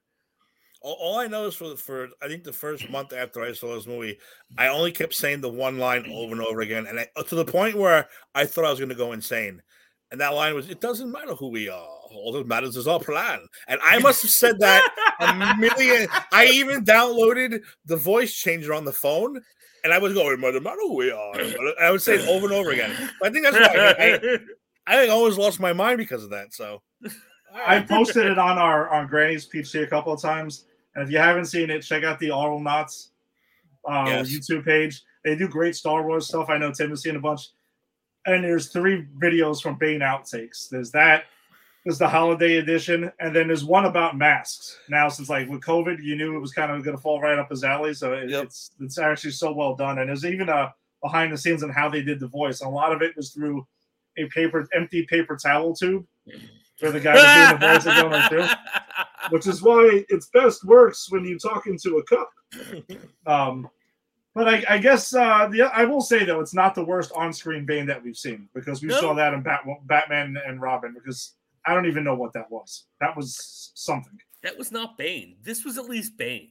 That was a guy Yeah. in, a, in a puppet suit. Yeah. Yeah. it was it was so weird. And and and- and the thing though, I know Tim you mentioned before is you wanted him to have the Venom serum that's in it, but I think not Well, having I- that and I wanted an excuse for him for being as strong and, as he was. But but you know what? Like I said, after a while, you're right. Batman's been broken down. He's been beaten up, which again, which is the realism of the thing. Yeah. Uh, uh, and he's the younger, faster, stronger guy who lived in the dark for his whole life and came out stronger and meaner and angrier. Yeah. So I let it go. I let I don't need the venom anymore because I and now it's like okay, I get it. yeah, because I think if, if they would have had his mask be something where it's like juicing him up with steroids or some shit like that. Plus, like, plus this if, yeah, if he was just a roided out Yeah. dude, oh, just a regular guy, but the fact that he was trained by the same people, Yeah. I let I let that go. I, I was like, okay, he can he Yeah. can he can do it without the venom. It makes sense. Yeah. Uh, so I guess Although I do like though, I do like that the mask still has a purpose. Like, yeah, they do mention it. yeah, like it, it is what makes him not be in constant pain. Like there's something they never go in, into it, but I, I like that the mask still has a purpose. Not that it's just a, an accoutrement. Like I just like sounding like this. You know what But I mean? and what exactly is the purpose of the mask, though? because he uh, he was attacked when he was protecting Talia as a kid, and uh, it, they did something where he's in constant pain, and they put them the mask stops that. They, they don't really go. It's a hand wave thing, but it, but that's Yeah. the purpose. It is a hand wave thing, but it's also. I mean, I would have Okay. liked more of an I you, explanation, but I- I don't really need it. I I haven't seen this movie enough to really like Yeah, to remember that part, but okay. That's fair. I again, I just watched it today, so yeah. I, I started. I watched it again yesterday. I don't know how many times. I've seen it like, quite a few times. Um, but then I guess all right. Let's talk about Selina Kyle. Let's talk about Catwoman. Um, I mentioned before though, she does have a couple of huge things to do in this film, which is why she's in it. Um, I actually like Selina Kyle in this movie. She's unlike Michelle Pfeiffer. She's actually a cat burglar and is stealing things and True. steals the pearls that we've seen hit the floor a bunch of times. Because in this version, pearls didn't hit the Yes. floor and shatter all over the place. They actually still exist. So I don't know. And then Anne Hathaway does a good job with what she's, you know, asked to do in this, and I- I'm fine with that. I mean, she seems like she's villainous at times enough where she's like wants to maybe watch the world burn and stuff like that, and maybe she's okay with the way things are. But then once it turns that way, she's like, oh shit, all right, maybe this is not what I wanted. And she, her whole thing, she wants this clean slate thing because she's got in too deep with the wrong people, and she's trying to get out of it because she's done a bunch of fucked up shit to people and she's and she does have that whole thing where she kidnaps i believe it's a lieutenant or something like that it was a high-ranking uh, official Like a that she- senator, wasn't he? senator, oh, yeah, it was like a senator. and kind of has him pretty much just kind of has him whipped for a little while while he's like kidnapped um but i don't know i think she's cool and then she when she becomes a, a batman ally she does kick ass and she kills bane i mean she murders the dude straight up Yes. Mhm. so overall I'm, I'm good with her actually. I, I don't remember liking her this much, but I liked her more this time. I like her. I do like her in this. My uh I, I actually really like that scene where she brings the senator into the bar to trade Yeah. Bruce Wayne's fingerprints for nothing. Like they don't have they they don't actually have what she's looking for. Uh but I and and I like her acting where it was like uh you know oh yeah we're fine we're fine oh Yeah, he's she flips it bleeding like oh, yeah. like yeah I thought that was super cool. I like her as Catwoman. Um, my only issue with Catwoman in this movie is I, I wish they weren't trying so hard to make her redeemable bad guy. You know, like I don't mind that she was a redeemable bad guy. I just they were just trying so hard. Like everything she did was to get the clean slate, and you you know there's so many so much talk about well when because th- that's a theme in this movie like the rich versus the poor Yeah. and and it's an interesting theme that i don't think they do enough with because this movie is long and splintered i think this movie is really two different movies in one but um i but the whole thing about like you know, she is poor and she made those choices and had no other choice. Like I think they really try to hammer that in, and I kind of wish they just let her be Catwoman more because that's not exact. Like Catwoman does have this dark side to her, which yeah we see, but they're really again they're really trying to make her a hero here. But do you think maybe that's how Catwoman has kind of been portrayed for a little while now, though? Like I feel like they've pushed her more towards the hero or the conflicted anti-hero. Even more. even in the dark in the, the video games too, she's more way more hero than Yeah, I but, know, all right, you, but- you even use her in the video games as a hero. No, but Yeah, but, but which is fine. But what I'm saying is, it's that she's more of a conflicted person in the video games. Oh, so I played the shit yeah. of those video games, and there's literally a mission where you can, as Catwoman, it's the only time you can do Mm-hmm. this. Choose to not help Batman and leave, and you get an ending to the game where you watch Gotham City be destroyed and it reverses back.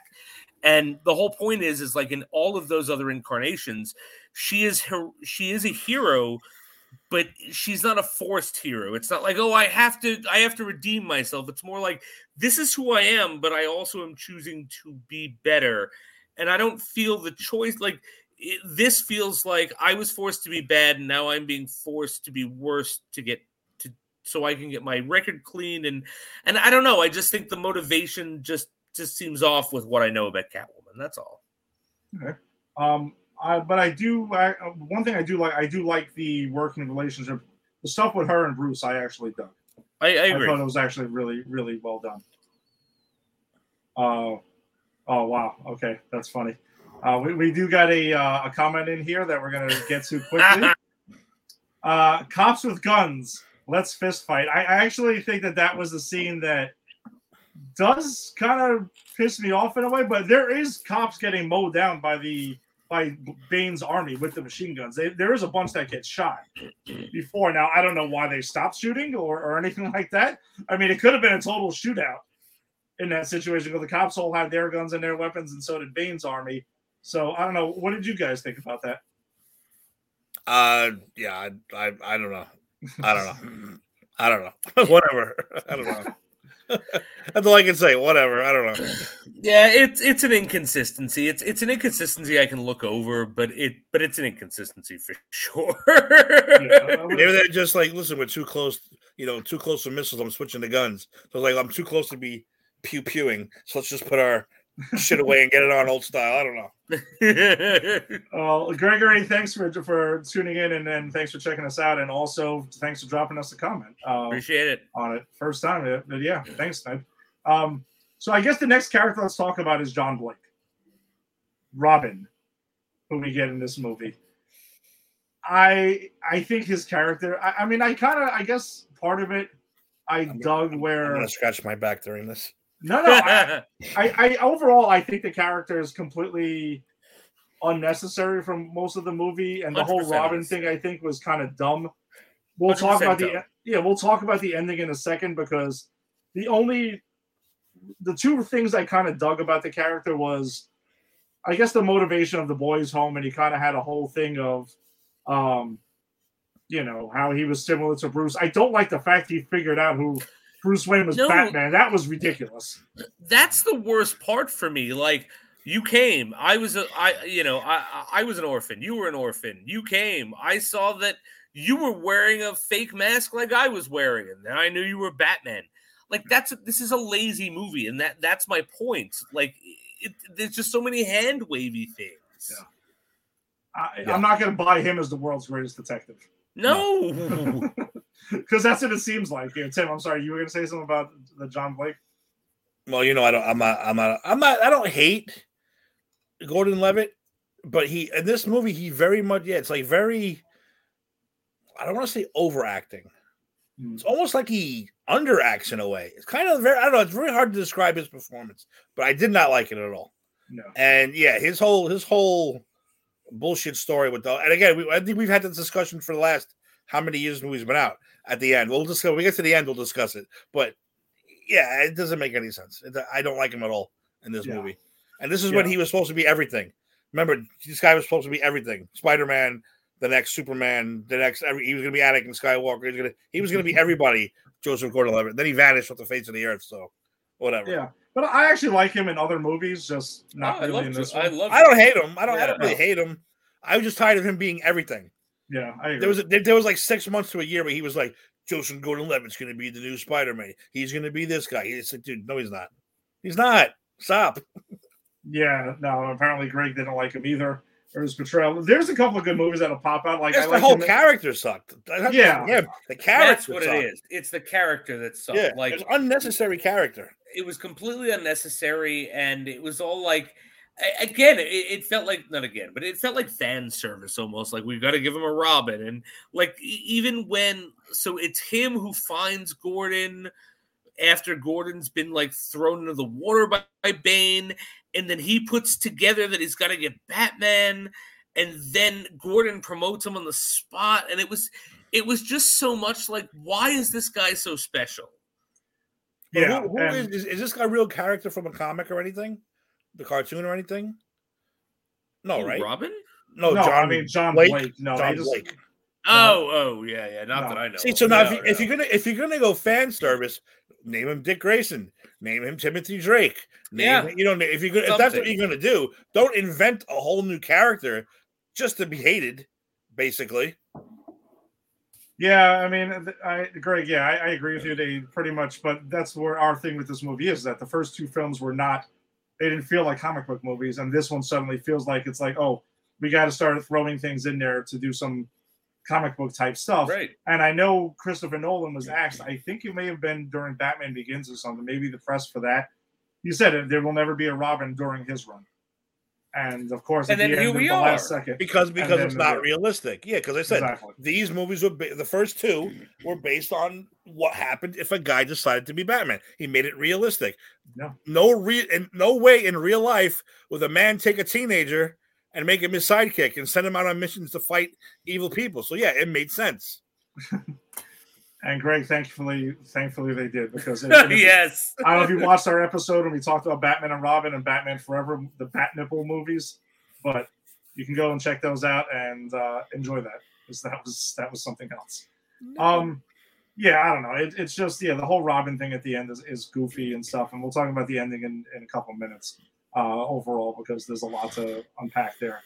Um, I guess also we could talk about Talia al Ghul. You know, who is another one who's like a bait and switch, where it's like a reveal, and the twist was it was Talia al Ghul the whole time. Uh, the one thing she does in this movie that I think is completely perplexing is after Bruce loses all his money, of course, John Blake drops him off there because he just appears when he needs to Yeah. hide. His car is taken away. Um, she's just there, standing there in the rain. Said talks to Bruce, doesn't really explain why she's there, and they just, Jason, what did he do? Get it on. There's no payoff to it. No. There's no nothing. Bruce, she even picks up a picture of Rachel Dawes, and you know that's like a, a trigger thing for Bruce that's right there. And it just seemed like it was totally out of left field and out of character for both of them. Yeah. In general, you hate this guy so much. You have this elaborate plan to avenge the avenge your father's death, and you're just like, yeah, I'm just gonna do this for hell of it. But you know why though? Because she has to. She's Talia al Ghul. And what do we know? What does anyone who's never picked up a Batman comic know about Talia al Ghul? She got it on with Batman, so it has to be in this movie, and that, that's why it feels like weird fan service instead of an actual movie. Yeah, and that, yeah, I agree. It, it seems very fan servicey that Christopher Nolan didn't really do any of that in the first two movies. So I- I no, there was no fan now. service. I don't think he wanted to do this movie. Is the thing. I think this, from what I understand, this movie was just not. It, once Heath Ledger unfortunately passed away, like they had to change so many things with this, and Right. I had had that, to end yeah. the trilogy too. So that's sometimes why I've given this movie a pass for certain things. But like he also took a lot of time to get these movies right. So I'm Right, pretty and- sure Warner Brothers would have let him off the hook, and sure. give him some more time to get this thing right. And to be honest, watching it this time because I've always used that Heath Ledger defense.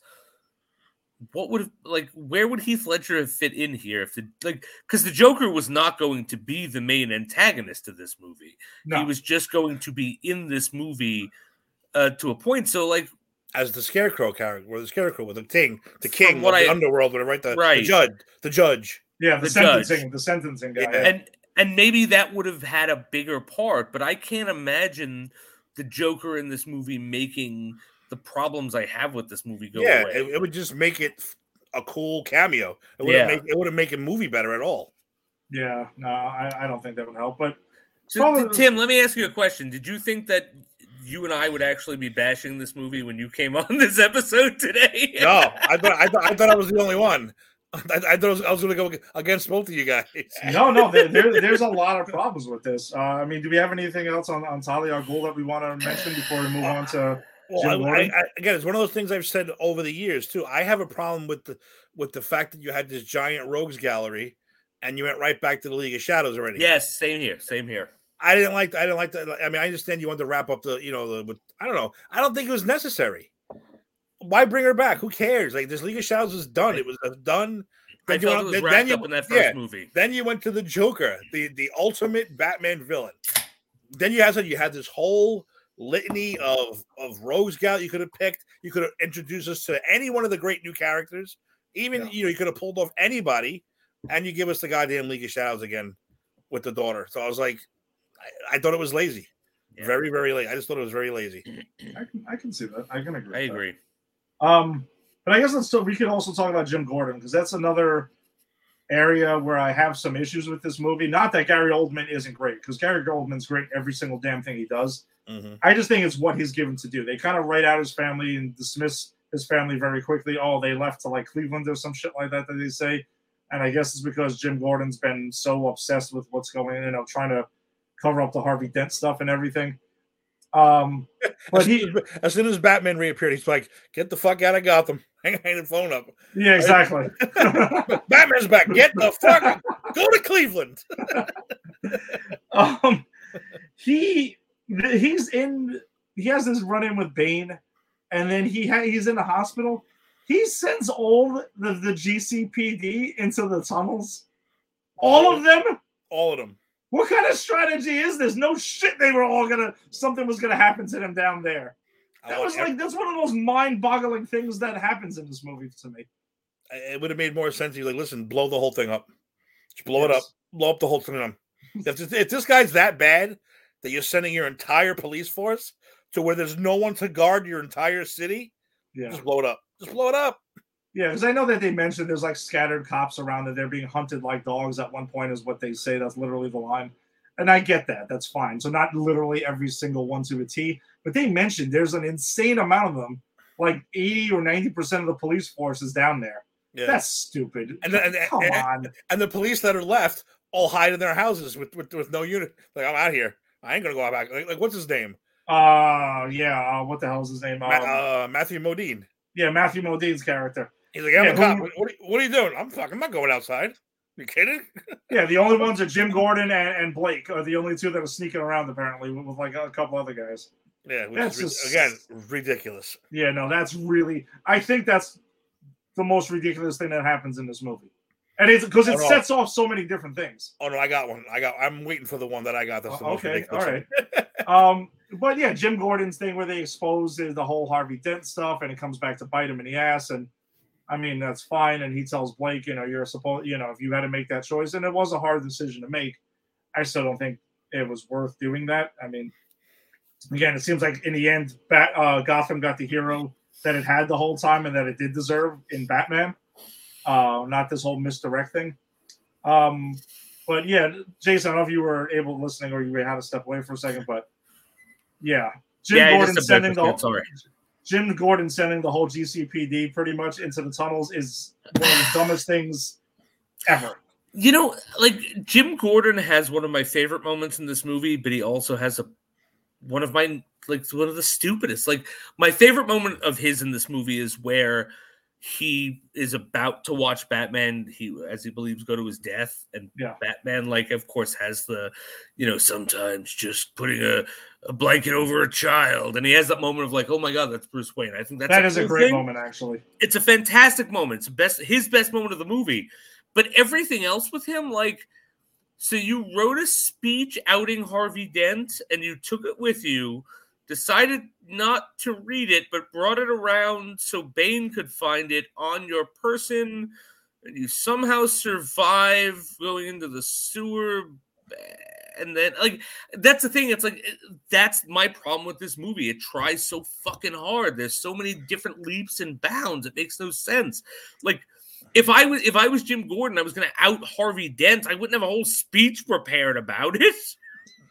Yeah, no, and, and I think that's one. Even though I still think sending the whole GCPD into the tunnels and Greg to answer your question, yeah, they were in there for five months. Yeah, because they say Bane says it takes five months for this nuclear bomb to you know to become unstable and everything, and that's when they went in, and that we see when they come out when Batman, Batman and, and Catwoman, you know, get them out of there.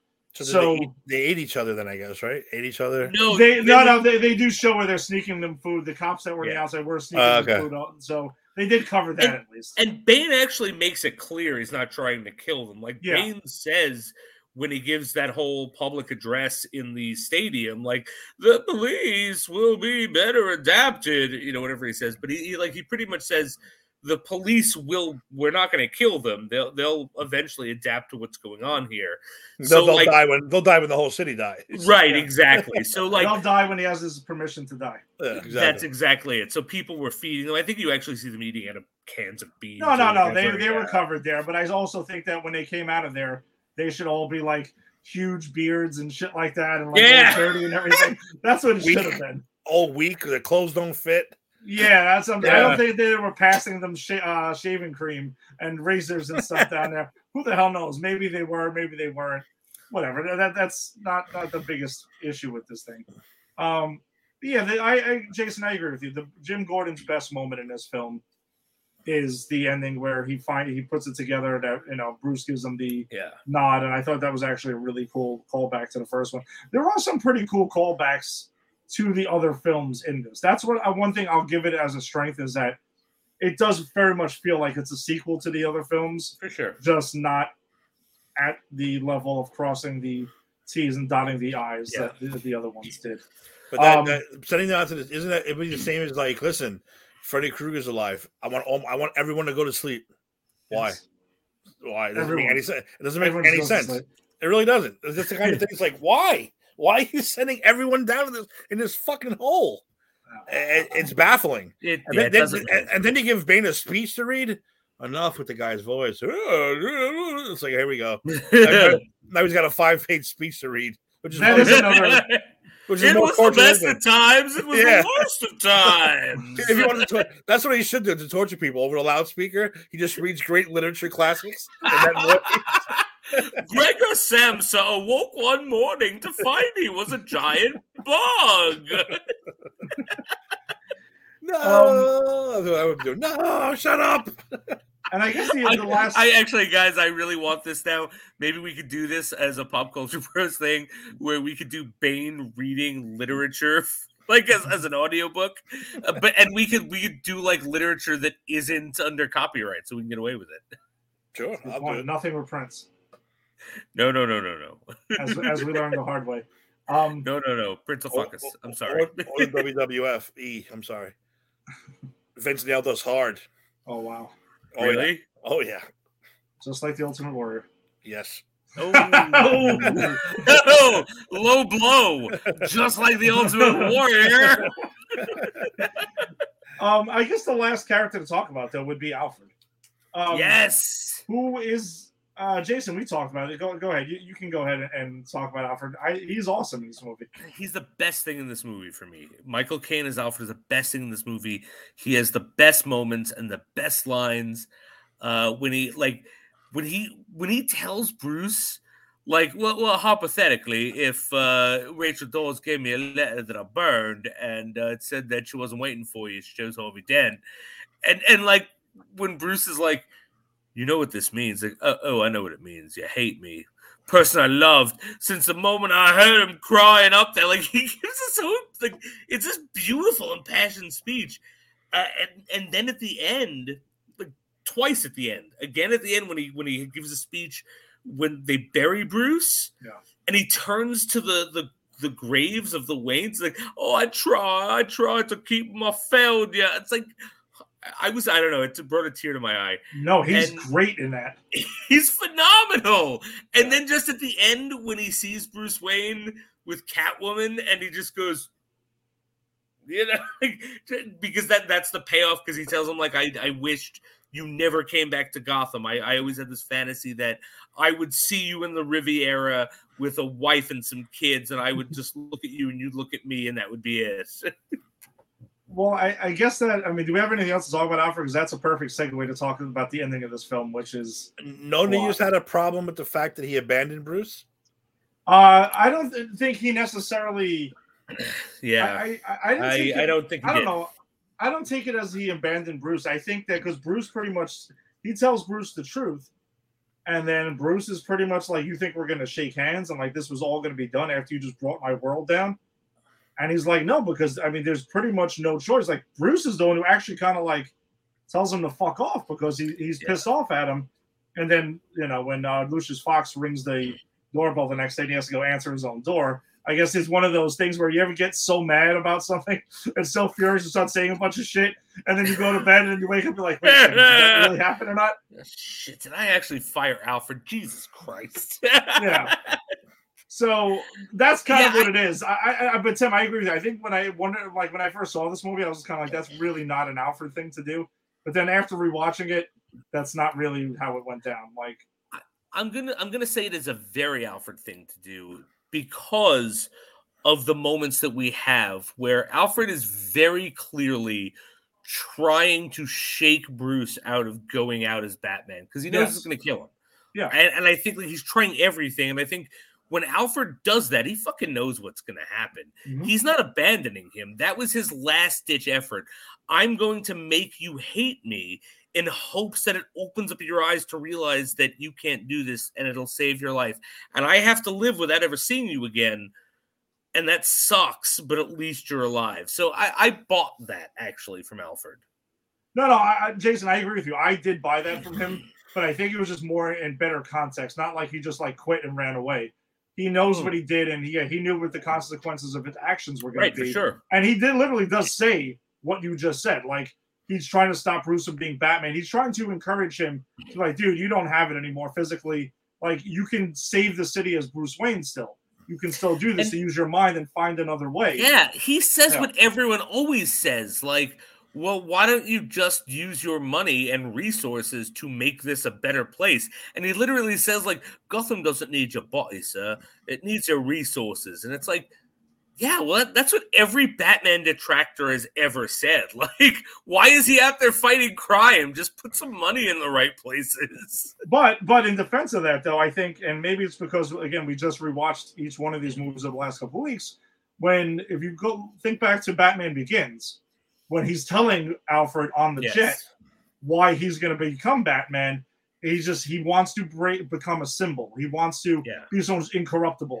Who you know he also he wants to strike fear in, in, into you know the fear he has right. partially with the bats and the anger into his into the criminals. And Alfred actually does say like it made sense then, it doesn't yeah. now. Like so, and I, and I like that because Alfred does encourage him at first mm-hmm. and so like he encourages him in the first one, supports him in the second one, and in this one he's like, "Yeah, no, you're gonna get killed." You know, and I think that's Alfred's the voice of realism. Like, you know, a guy who's been it's been eight years since he's suited up and he's that like physically fucked up. No, he would be killed in real life. Yeah, you're right. He, he is the voice of reason in this film when there's not a lot of it. Um, but I, so then I all right. Let's just let's talk about it. Let's talk about the ending of the film, um, where we get you know Batman taking the uh, nuclear bomb and bringing it away from the city because they can't stop it. Fine, I'm good with that. But then there's the does he die or not die? Because then we get the Lucius Fox moment with. We find out that the autopilot was was fixed, um, but and it was logged in by Bruce Wayne. So he was the one who did fix it because Lucius Fox does encourage him throughout the film to fix the autopilot. They do drop that those hints here and there throughout the yeah. film. Let's talk. First, the yeah. first time you see that the the bat thing, yeah, he, the bat, yeah, he says like you know, yeah, there are some things that needs to be fixed for better minds than mine. And Bruce Wood goes better, and he goes, well, less busy, like your own. Like so, they they set that up right away. They did. So, but I, I guess well, let's talk about each part of it. So that's that's the first part of the ending that they talk about. Does Batman die at the end of this movie? First of all, how do you not right before the thing closes? How does he not say some days you just can't get rid of a bomb? just saying, I would have threw that in there. no, I wouldn't have thrown them. that. that been no, you wouldn't have, because you would have walked out of the fucking theater if that would have happened. That would have been the ultimate over the top. I definitely um, would have felt. I would have fell on the floor laughing. though. that would have been. That definitely would have been it. Um, I don't know. He had to have. Where'd he go? The ocean? I, I, I, I mean, yeah, he could have. The only way he gets out of that was jumping out of. They also have that shot where they show him in the cockpit right before it goes, and they do mention that it will blow up anything in like a six mile radius. So how the hell was he going to get far? Even if he dropped himself in the water, how was he going to get away further enough where there's no? Would he be underwater? And if he dropped himself in, he wouldn't get affected by it. I don't know. And, and, I, I, he, and he swam back. I mean, listen, and, he, he, he, went from the prison all the way back to Gotham with no money. Yeah. So I mean, hey, if you're doing that, shit, this is a piece of cake.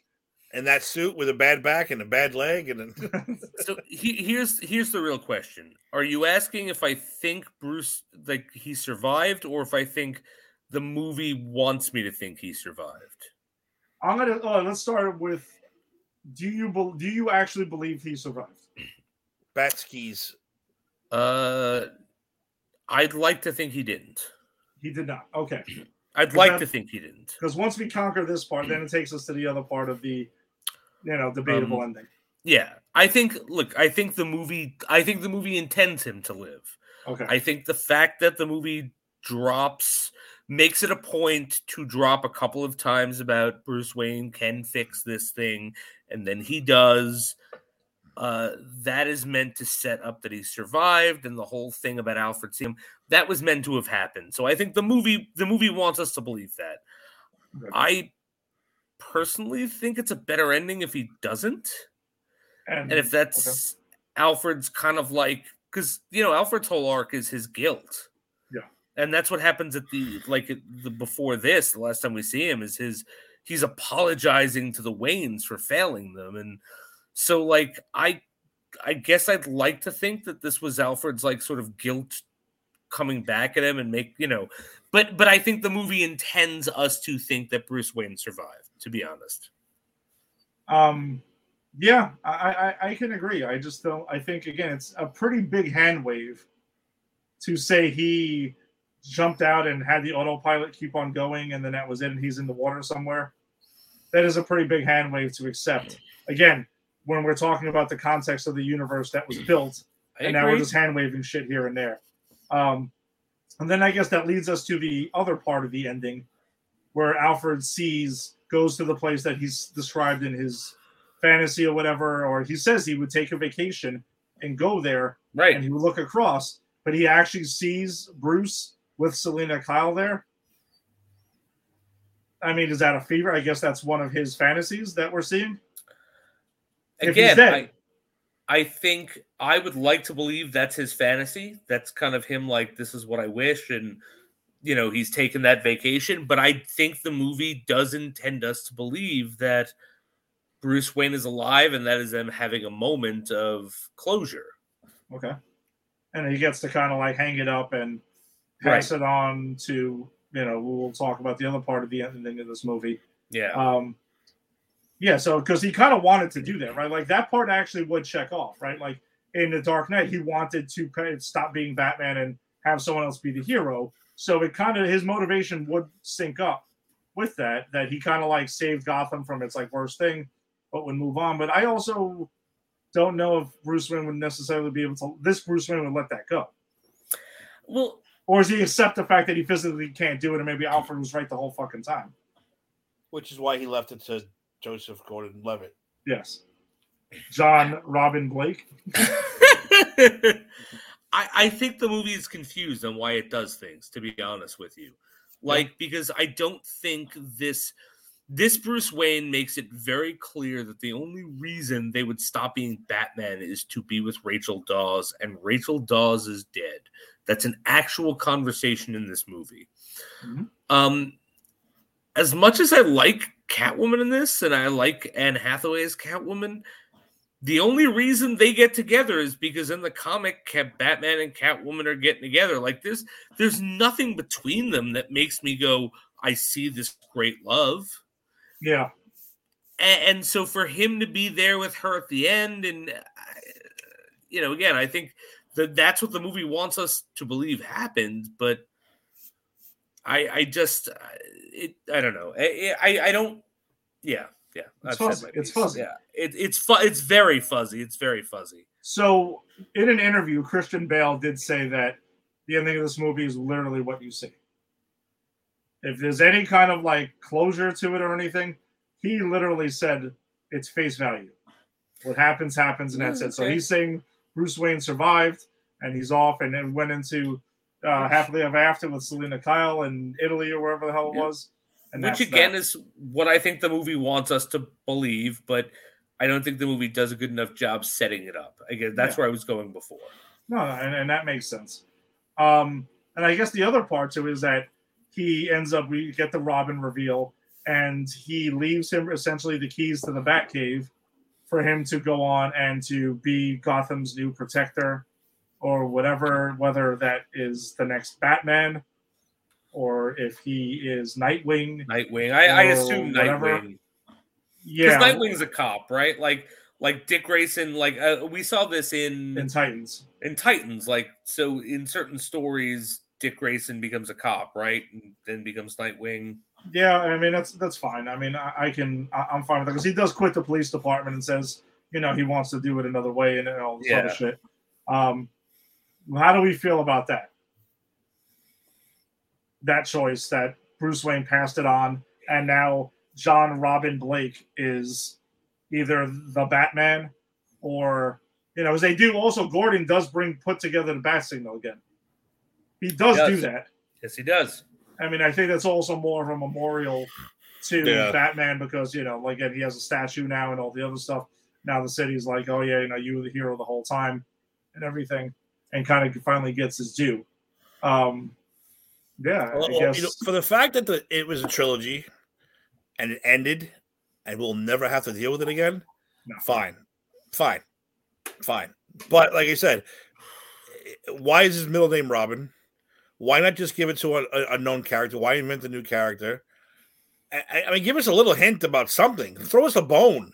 Is he going to be? Uh, in other words, when, when when the thing comes up and he realizes where he is, maybe the thing opens up and there's a bat suit there. That's all you got to do okay, he's going to be the next Batman. That's all he needs. That's all he needs to show. And then maybe somebody down the line, he'll have a, a sidekick, and we'll call him Robin out of his nickname. Makes sense. But this, I thought right away, Robin's taking over. He's going to be Robin. Like I never, yeah, I, I never really, yeah. it, never, it never hit me right away that he's going to be Nightwing. Like, oh, I'm Robin. I am Robin. It's like why, why, why are you Robin? Why? Like what's going on here? What's Kill. up, Bert? What's going on? Kill. And uh, yeah, the hype for the Dark Knight Rises was pretty insane, but I also think a lot of that was the hype after the Dark Knight. Like, I mean, we were, I mean, we could all remember we were beyond amped up, you know, for this movie after the first two. I mean, how could we not? sure. Gil, you're fired. Okay, fired. wow. Let's let's you're, get to. You're smoking wow. that shit. Let's, let's, let's, get to Bert's comments. It's not you're the best. Smoking that shit. You're smoking that shit, Bert. But Tom Hardy, Tom Hardy's performance was iconic. People still talk about it to this day as a joke. Party was great. Um, Bert, it's talking about as a joke. Bert, I, am going to be honest with you. Listen, as we always say, everyone's entitled to their own opinion. I'm glad you enjoyed it. Yeah, you're right. Tom Hardy, since this movie came out, has been a punchline. It's been a joke and making fun of it. So I, I don't think anyone was like that. He was such a great performance. Like, oh my God, this is like the next Heath Ledger Joker villain or anything even remotely close to that. Horrible character. Horrible yeah. performance. Horrible voice. Gil, get off the drugs, man. Yeah, I'm i love you. I, I, love you, buddy. I love you. Get off the drugs, man. And also, Bird Satan if I still remember people cheered when uh, Bane broke Batman's back. I went to a midnight screening. Yeah, I, I and we actually got to see it a little earlier than that on yeah. the midnight on the Thursday because we did the we were talking about the three of us did the marathon yep. that was available, the Batman Man. Begins Dark Knight. My God, how the fuck did I do that? I watched a two hour movie on a two hour movie on a three hour movie. How the hell did I do that? I'm old. I can't even watch an hour and a half movie at this point. The second I remember, the second the credits hit for each movie, I just ran to the bathroom, pissed, walked around Same here. because we knew there was no post credit scene. So I mean, whatever. Um, but he's also saying, I'm not saying that, but it was really good. All right, Bert, I'm glad you enjoyed it. You're average. Anyone else who enjoyed it, you're entitled to enjoy his performance. God, I'm, I'm glad. I'm glad people. we, we definitely did not. Um, and then Greg is telling us uh, he drove all the way to Albany to watch it in IMAX. Nice, uh, Greg. I don't know. I'm assuming you live in somewhere in the five boroughs or something like that. I hope No, you don't he's, live in. The, he's up by Eric. oh, he's up by Eric. Okay, all right. So he's a Ma- he's a Maycomber. I I know the family. okay, so Tim, how far is that drive? To Albany, Albany's actually pretty goddamn far from there. Okay. I was gonna say if you drove from the five boroughs all the way Unless- to Unless you're in, uh, unless you're in the city. Greg. I, don't- I don't know. What, but then again, I don't know where Greg is though. He might maybe he moved. I, I know the deposit may Maycombers. Maybe he's somewhere else. But Yeah. Albany is north and east. Deposit's west. So that's a far ass drive. nice, nice. I was also saying I did that too, Jason. Oh, it was worth it though. Yeah, I mean, yeah, for sure, again, the, three of us did watch all three of the movies that night. The first night, the Thursday. Oh. Yeah, but it was, we, we couldn't do it, man. I'm sorry. Just I'll, I'll say this for that. It is the best live action Bane we've been given so far, for sure. and that's one of two. So Ed, Ed, your Bane, your Bane before was better. My Bane before was better. Right, Fair, fair enough. I, I do take pride in my Bane over the years. I'm not. I'm not gonna lie. It's it- it's a lot of fun. Um, but all right. Well, anything? Any more? Any more notes? Oh, I'm sorry. Go. You know, if anyone wants to see really great Bane, go watch that Harley Quinn show. Uh, that's my favorite Bane ever. Is the one on the Harley Quinn cartoon. Oh, and I think there was a Bane in like the season five of Gotham, which we don't acknowledge barely on this show because it was total trash. I've watched five episodes of that show. I'm gonna assume. I'm gonna assume Tom Hardy was better than that crap. Sure, that show was yeah, just for- awful. for sure, for sure. The Joker was the best part of that show. That's it. But you couldn't say the Joker. I just read an article. The, the Yes. kid who played supposedly who was the Joker Yeah. was, was the best part of that show. I actually admit I, I did watch one full season of it before I finally tapped out, and it was like I felt like it was yeah. No, like Bane was telling me I now have his permission to die, and that's why we stopped watching that show. Um, it, it was a rough first season. We've broken you, Eddie. You have my permission to die after watching a season of Gotham. Watching watching a season of Gotham made me feel like Bruce in this in the prison. Ah, like my back was. We've made you watch everything you love be destroyed. I actually don't think that Riddler and Penguin were that bad in the from from what I saw. I actually I didn't from see what- anything past that. They were like okay. from what I saw that first season, I actually the, I really liked the Penguin. I was interested in the Penguin. Yeah. I hated the Riddler just because it was like, wait a minute. So the Riddler's in his 30s. What is he going to be in his 60s when Batman is around? Dude, that, They were all they were all like that. Yeah, They were that's all my- villains like that. That's But- one of my biggest problems with that show is that by the time makes- that kid becomes Batman, right.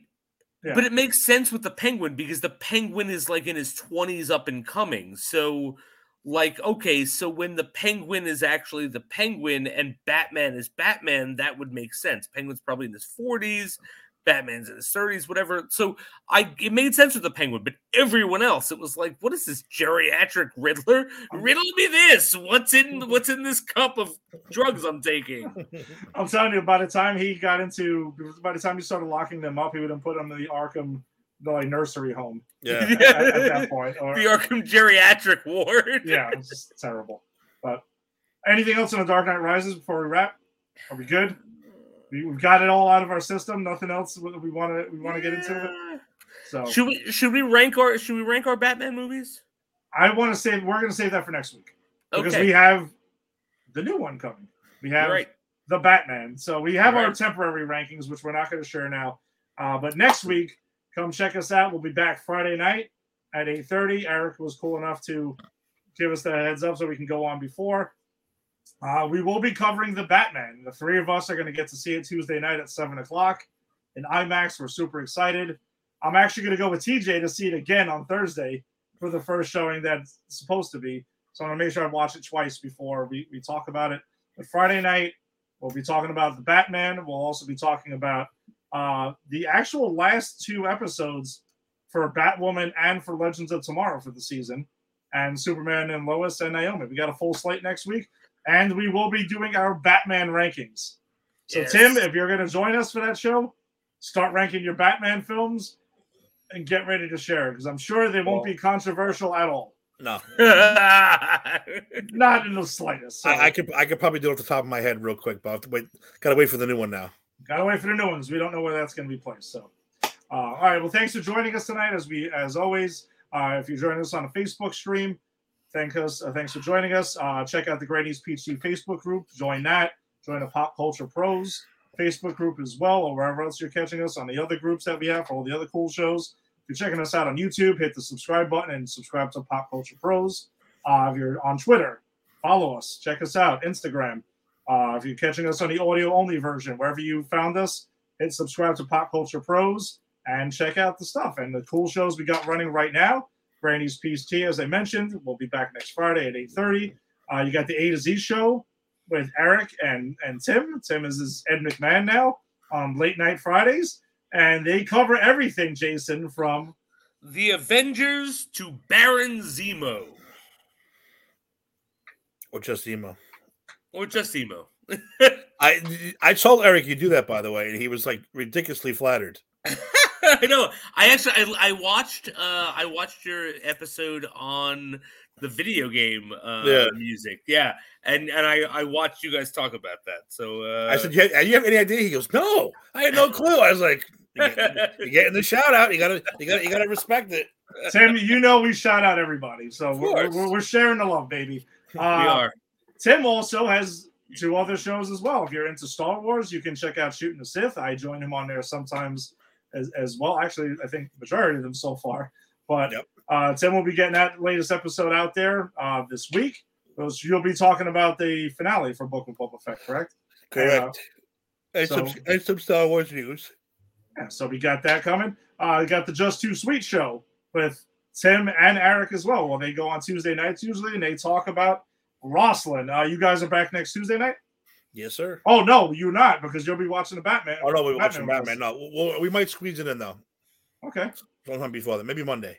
all right. Early, So- early, early. Yeah, so you can you can you can check out that for the Rosslyn, uh, and then when the damn baseball lockout ever wraps up, you got the Empire One Six One show if you're into the Yankees, and you got uh, Put in a Book show if it's you're into the Mets. Um, and then we got off season now, but the We Stomped You Out show for the New York Giants, and we also got on Sportsmanlike Conduct with Tim and Farachi, and they cover uh, everything football pretty much. So yeah, it's it's all over. So check out all the cool pop culture pro stuff. Uh, Jason, Tim, thanks for jumping Well, on I- tonight. Ed, you, you Oh, forgot to I'm sorry. you there is forgot one. to Uh, you there is. forgot to, to shill for a very important Hold, one. hold on, hold on. Hold on. There is one show that I forgot to show for, and I think it's because of what happened on Monday night. All right. I think I was so angry with Monday night, I was trying to forget that that ever happened. But yes, if you're into James Bond, actual James Bond 007, you can check out 00 Deep Dive on Monday nights. Jason, what do we got coming up on this Monday night? So It's a show I am on, people. Yeah, I am a part of this show, and I was trying to force them to forget because how angry I was last Monday. because last Monday we covered uh, the unfunny comedy Casino Royale, which was terrible. But we're starting the uh, the Timothy Dalton era, and we are about to talk the Living Daylights, which I'm excited about. I liked. I I I, I haven't seen this movie in a while, but I remember liking this movie. So, and this is Ginny's favorite Bond. Yes, T Dalt. Timothy Dalton is highly underrated. Yeah, Dalt. T Dalt. T Dalt. He's no, he is super highly underrated. I wish we had more of him. So yeah, so check that out. Check out Double O Deep Dive, eight thirty on Monday night for myself and Jason. And uh, Jenny gets to talk about Bond, and we'll have more guests because I know Eric is super hyped up to talk about Roger Moore, James Bond, soon. That's not that far away now. No, we're, we're it's right around the corner. And Tim, you have an open invitation. I've been trying to get guests on to come on. I'm, and I'm waiting. I told you I'm, I'm waiting for Jaws. Oh wow. So all right, so so you're coming on like everyone wants to come on. I'm gonna I'm gonna get booted out for the Roger Moore era because you guys know how much I hate it, and everyone's gonna take over. You gotta have a revolving door. No, no, no. I I, I want and you've got to be there for a bunch of. I will, I will be there for some, but I, I know that like there are other people who are dying to get on this to talk about Roger Moore, which I can't believe I'm saying that, but that's what they're. Hey, I guess it's kind of like everyone wanted to come on for Batman Forever. Right? Again, it's just something People we don't get, but other people it. do. But- crazy to me. All right, so everyone enjoy your night.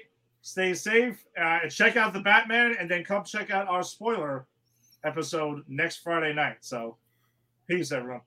Later.